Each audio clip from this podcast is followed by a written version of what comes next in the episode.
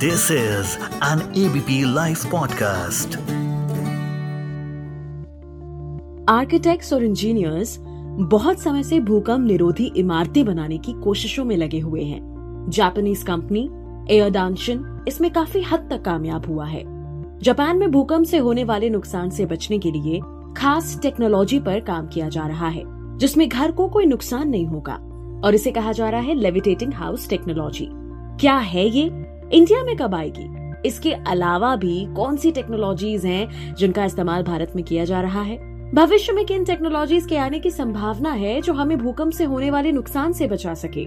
जानिए सब कुछ आज के एफ़ में सिर्फ़ एबीपी लाइव पॉडकास्ट पर। हेलो मैं मानसी हूँ आपके साथ, और मेरे साथ में जुड़ चुके हैं doctor Sumer Chopra director institute of seismological research welcome to ABP live podcast sir thank you so much for taking out time और आज जिस लेविटेटिंग टेक्नोलॉजी के बारे में हम बात करने वाले हैं because I was reading about it कि ये जापान जो है इसे डेवलप करने की कोशिश कर रहा है सो दैट अर्थक्वेक के समय में आ, लोगों को इससे राहत मिल सके बट ये टेक्नोलॉजी है क्या ये लेविटेटिंग टेक्नोलॉजी सबसे पहले मैं चाहूँगी इसके बारे में आप बताएँ देखिए ये लेविटेटिंग टेक्नोलॉजी ऐसी है कि जैसे हम अर्थक्वेक कोई भी आता है। तो जनरली क्या होता है कि ग्राउंड में वाइब्रेशन आती है और कोई भी ग्राउंड के ऊपर आपने स्ट्रक्चर बनाया है हाउस हम्म। है या कोई आपके डैम है हम्म। या कोई अगर आप बात करें ब्रिज है कोई भी इंफ्रास्ट्रक्चर है तो वो जनरली ग्राउंड मोशन वो स्ट्रक्चर में ट्रांसफ़र होती है। तो लेविटेटिंग का मतलब ये है कि हम उसको भी आइसोलेट करना है ताकि वो जो ग्राउंड वाइब्रेशन है वो स्ट्रक्चर तक पहुँचे ना। तो उसको हम आइसोलेशन करते हैं उस उस टेक्नोलॉजी को लेविटेटिंग मीन्स हम उसमें गैप क्रिएट करेंगे between the houses and the ground ground so that कोई भी अर्थ के कारण ग्राउंड मोशन होंगी वो हाउस में या कोई भी इंफ्रास्ट्रक्चर है कोई भी स्ट्रक्चर है उसमें ट्रांसफ़र नहीं होगी। तो ये एक लेविटेटिंग टेक्नोलॉजी है इसमें एक एयर गैप रहेगा। अच्छा air gap okay okay okay तो जापान में जिस तरह से ये डेवलप की जा रही है क्या इन फ्यूचर कोई स्कोप की इंडिया में इस तरह की टेक्नोलॉजी को अडॉप्ट किया जाएगा? देखिए ऐसा है कि ये अभी बहुत ही इनिशियल स्टेजेस में है ये टेक्नोलॉजी डेमोस्ट्रेशन स्टेज पर है जापान में और हम्म। लगभग अभी जापान में अराउंड ओनली 200 हाउसेज ही हैं जिसमें टेक्नोलॉजी हम्म। लगाई गई क्योंकि ये काफ़ी टेक्नोलॉजी कॉस्टली है मीन्स अगर हम बात करें तो अगर आपको टेक्नोलॉजी ये किसी छोटे से हाउस में अगर करनी है हम्म। तो उसका जो कॉस्ट है रफली जो लिटरेचर में अराउंड फोर्टी थाउज़ेंड डॉलर है हाँ. और दूसरा इसमें अगर मैं आपको टेक्नोलॉजी की बात करूँ इसमें क्या करते हैं इसमें सिस्टम ऐसा है कि एक आपके पास सेंसर होता है और एक आपके पास कंप्रेस एयर का जनरेशन इक्विपमेंट होता है हाँ. तो सेंसर क्या करेगा जैसे कोई भी अर्थक्वेक कभी भी वो सेंस करेगा ऐसे अर्थक्वेक आएगी तो इमीडिएटली वो सिग्नल कंप्रेसर को भेजेगा और हम्म। वहाँ से कंप्रेस गैस जो है इमीडिएटली इंजेक्ट की जाएगी हाउस के फाउंडेशन में बॉटम में हम्म। जिससे हाउस क्या है कि लगभग तीन सेंटीमीटर ऊपर हो जाएगा एयर से और वो लगभग 80 से 90 सेकेंड ऊपर रहेगा। और जब वेव्स हम्म। पास हो जाएँगी जो जो डिस्ट्रक्टिव वेव्स होती है की उसके बाद वो नीचे फाउंडेशन पे धीरे धीरे आ जाएगा। Okay okay. तो ये जो टेक्नोलॉजी है सो आपने बताया कॉस्टली है इसलिए इंडिया तो अडाप्ट नहीं करेगा। पर जब मैं आपसे इस इंटरव्यू को लेकर कॉन्वर्जेशन कर रही थी कि हम इस पर बात करना चाहते हैं तो आपने कहा था कि इंडिया में इसके अलावा बहुत सारी टेक्नोलॉजीज़ हैं। वो हम हम यूज़ कर रहे हैं या जिनके बारे में रिसर्च चल रही है। तो उन टेक्नोलॉजीज़ हाँ के बारे में अगर आप बताएँ। देखिए बहुत ही कई टेक्नोलॉजी काफ़ी चीप टेक्नोलॉजी अवेलेबल है। अगर हम वो टेक्नोलॉजी को फॉलो करें तो हमारी जो हाउस की कॉस्ट है आप सरप्राइज़ करेंगे वो लगभग पाँच से दस परसेंट इंक्रीज होती है हाउस मोस्टली हम्म। अगर आप जोन जैसे थ्री फोर जैसे इंडिया को पाँच जोन्स में बांटा गया है zone two three four and five five means जहाँ पर मैक्सिमम एट मैग्नीट्यूड करके आ सकता है फोर जहाँ पर सेवन तक के आ सकते हैं हाँ. आपका थ्री जहाँ सिक्स तक के आ सकते हैं और हाँ. जहाँ टू जहाँ पर फाइव तक के आ सकते हैं तो अगर आप जोन थ्री और फोर में अगर आप कोई बिल्डिंग बना रहे हैं तो हार्डली फाइव परसेंट कॉस्ट आपकी बढ़ेगी अच्छा। और। काफ़ी टेक्नोलॉजी चीप अवेलेबल है मीन्स अगर मैं आपको बात करूँ तो एक बेस आइसोलेशन टेक्नोलॉजी है बेस आइसोलेशन का मतलब ये जैसे इसमें हम एयर बीच में आ, उसको आइसोलेट करती है बिल्डिंग और फाउंडेशन को उसमें बेस आइसोलेशन में क्या है कि हम एक काइंड अगर हम बात करें तो एक काइंड ऑफ़ शॉक अब्जॉर्बर जैसे हम गाड़ी में लगाते हैं गाड़ी में जैसे गड्ढों में गाड़ी चलती है तो उसमें ऑलरेडी शॉक अब्जॉर्बर्स है हाँ। जो शॉक्स जो गाड़ी का मोशन है कोई भी खड्डा आएगा या कोई वर्टिकल डिफॉर्मेशन है उससे वो ट्रांसफ़र नहीं होता गाड़ी में हमारे पास तो वो हाँ। उस टाइप के शॉक एब्जॉर्बर्स बिल्डिंग के फाउंडेशन में लगाए जाते हैं हाँ। इसका सबसे क्लासिक एग्ज़ाम्पल है कि 2001 अर्थ के बाद भुज में एक हॉस्पिटल बना था तो वो हॉस्पिटल में बेस आइसोलेशन टेक्निक दिया गया तो बेस आइसोलेशन है फिर उसमें भी डिफरेंट है जैसे डैम्पनर्स लगाते हैं। डैम्पनर्स की भी डिफरेंट टाइप्स है मास डैम्पनर्स है। और अगर हम सिंपल बिल्डिंग की बात करें तो जनरली बिल्डिंग में बैंड्स लगाते हैं साइस्मिक बैंड्स बैंड्स का मतलब होता है कि आप फाउंडेशन लेवल और आपका प्लिंथ लेवल और आपके ऊपर जैसे डोर्स एंड विंडोज़ का लेवल और लेंटर लेवल ये हाँ। चारों जगह पे आप बैंड्स बनाते हैं। बैंड्स में वो बिल्डिंग को होल्ड करके रखता है। जैसे अच्छा। कोई भी अर्थक्वेक की मोशन आएगी जनरली हम क्या है बिल्डिंग को हम जनरली जो उसका डिज़ाइन है अर्थक्वेक के लिए हम हॉरिजेंटल वर्टिकल फोर्सेस के लिए तो ऑलरेडी डिज़ाइन है क्योंकि बिल्डिंग की जो ग्रेविटी होती है वो उसको अपोज करती है मोशन को। हाँ, हाँ, जनरली जो डिस्ट्रक्शन होता है वो हॉरिजेंटल फोर्सेस से होता है।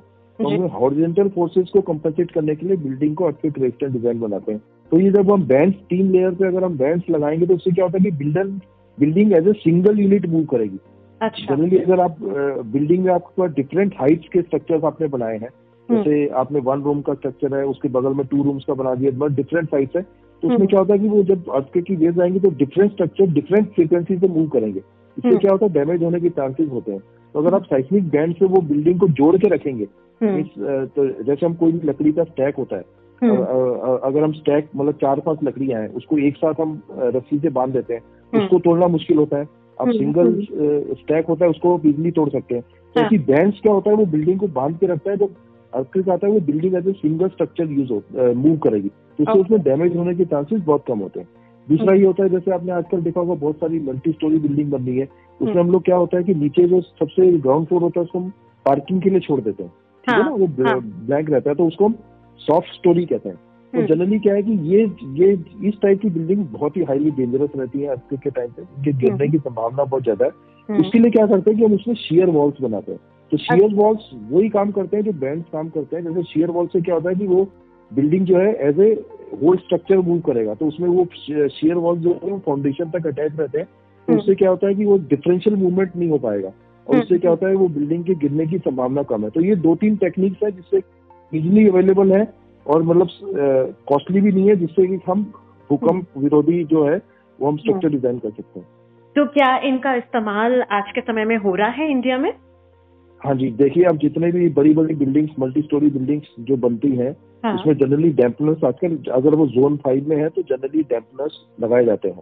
तो लोग आजकल काफ़ी जागरूक हैं। तो हम्म। ये चीज़ें बहुत इतनी कॉमन जैसे अगर आप नॉर्मल टाइप ऑफ़ बिल्डिंग जैसे मेशनरी की बनती है तो उसमें जनरली नहीं होता है बट अगर आप कोई क्रिटिकल स्ट्रक्चर बना रहे हैं हम्म, क्रिटिकल स्ट्रक्चर का मतलब होता है जिस, जिसके डैमेज होने से काफ़ी बड़ा नुकसान होता है जैसे कोई इंडस्ट्री है या हाँ। आप कोई ब्रिज बना रहे हैं या डैम बना रहे हैं हाँ। या आप कोई न्यूक्लियर पावर प्लांट बना रहे हैं तो ये जितने भी क्रिटिकल स्ट्रक्चर हैं उसमें ये चीज़ टेक्नोलॉजी यूज़ होती है हम्म, उसको अर्थक्वेक हम अर्थक्वेक फोर्सेस डिफाइन करते हैं कि इस रीजन में कितने बड़े अर्थक्वेक आ सकते हैं और वो अर्थक्वेक से कितनी बड़ी मोशन आएगी। हम्म, उस मोशन के हिसाब से वो बिल्डिंग को डिज़ाइन करते हैं अर्थक्वेक रेजिस्टेंट डिज़ाइन करते हैं। तो जितने. क्रिटिकल स्ट्रक्चर्स हैं वो ऑलरेडी अर्थक्वेक रेजिस्टेंट डिज़ाइन से बनाए जाते हैं। ओके ओके और अगर ये जो टेक्नोलॉजीज़ हैं आपने बताया कि ये तो एग्जिस्टिंग टेक्नोलॉजीज़ हैं इजीली अफोर्डेबल फ्यूचर में किन टेक्नोलॉजीज़ को अडॉप्ट करने के बारे में इंडिया जो है वो देख रहा है? देखिए ऐसा है कि इंडिया में भी अगर हम बात करें कि जितनी यहाँ पे हाई राइज बिल्डिंग काफ़ी कम है। जैसे आप जापान में जाएँ हम्म, ताइवान में जाए तो वहाँ पे हाई राइज बिल्डिंग आपकी more than thirty storey forty storey काफ़ी बिल्डिंग है रेजिडेंशियल कॉम्प्लेक्सेस जी। तो वहाँ पर जनरली क्या है कि जितनी भी हाई राइज बिल्डिंग है वहाँ पर ये बेस आइसोलेशन डैम्पनेस बहुत कॉमन चीज़ है वहाँ पर। और हम्म, यहाँ पर इंडिया में क्या है कि अभी जितनी भी हाई राइज बिल्डिंग है वहाँ पर बहुत ही रेयरली किसी किसी बिल्डिंग में लगा है बट मोस्टली किसी बिल्डिंग में नहीं है। तो हम्म, फ्यूचर में हो सकता है कि जितने भी हाई राइज क्योंकि अभी क्या है कि आजकल हमारे ज़मीन जो है वो लिमिटेड है तो अभी हॉरिजेंटल एक्सटेंड सिटीज़ का पॉसिबल नहीं है। तो जनरली जो जो डेवलपमेंट होगा वो वर्टिकली होगा। हाँ, तो वर्टिकल होगा तो जो डिमांड है हमारी हाई राइज बिल्डिंग की फ्यूचर में बढ़ेगी। तो हम्म, फ्यूचर में हाई राइज बिल्डिंग की डिमांड बढ़ेगी तो ये पॉसिबल है कि जितने भी हाई राइज बिल्डिंग फ्यूचर में डिज़ाइन होगी उसमें shock absorber base isolation dampener ये कॉमन चीज़ें हो जाएँगी। और जब ये कॉमन हो जाएँगी तो धीरे धीरे ये सस्ती भी और सस्ती भी होने की संभावना है। बिल्कुल सर बिल्कुल। आज जो हमने ये टॉपिक उठाया है इसको लेकर अगर आपको लगता है कोई चीज़ जो हमने कवर नहीं की और जो एक आम जनता तक पहुंचनी चाहिए बात वो अगर आप बताना चाहें। देखिए मैं यही कहता हूँ कि जनरली लोगों के माइंड में वो बहुत ही मिसकंसेप्शन है कि अर्थक्वेक रेजिस्टेंट डिज़ाइन बनाने से एक तो मिसकंसेप्शन ये है कि अर्थक्वेक रेजिस्टेंट और अर्थक्वेक प्रूफ जी। जैसे कई बिल्डर्स जो है वो आपको एडवर्टीजमेंट देखा होगा आपने ब्रोचर में ये बिल्डिंग हम अर्थक्वेक प्रूफ बना रहे हैं। देखो हम्म। कोई भी बिल्डिंग अर्थक्वेक प्रूफ नहीं बन सकती क्योंकि उसको क्या है कि डिज़ाइन करने के लिए उसकी कॉस्ट इतनी बढ़ जाएगी कि वो इकोनॉमिकली वायबल नहीं होगी।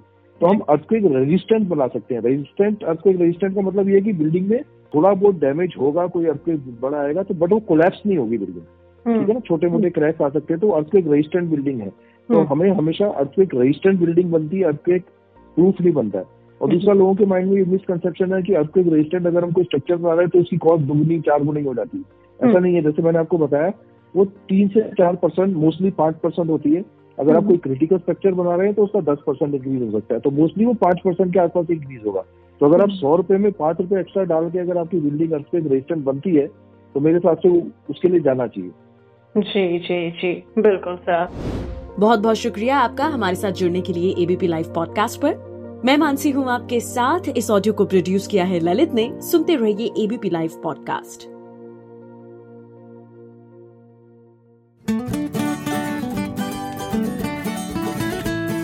this is an ABP live podcast.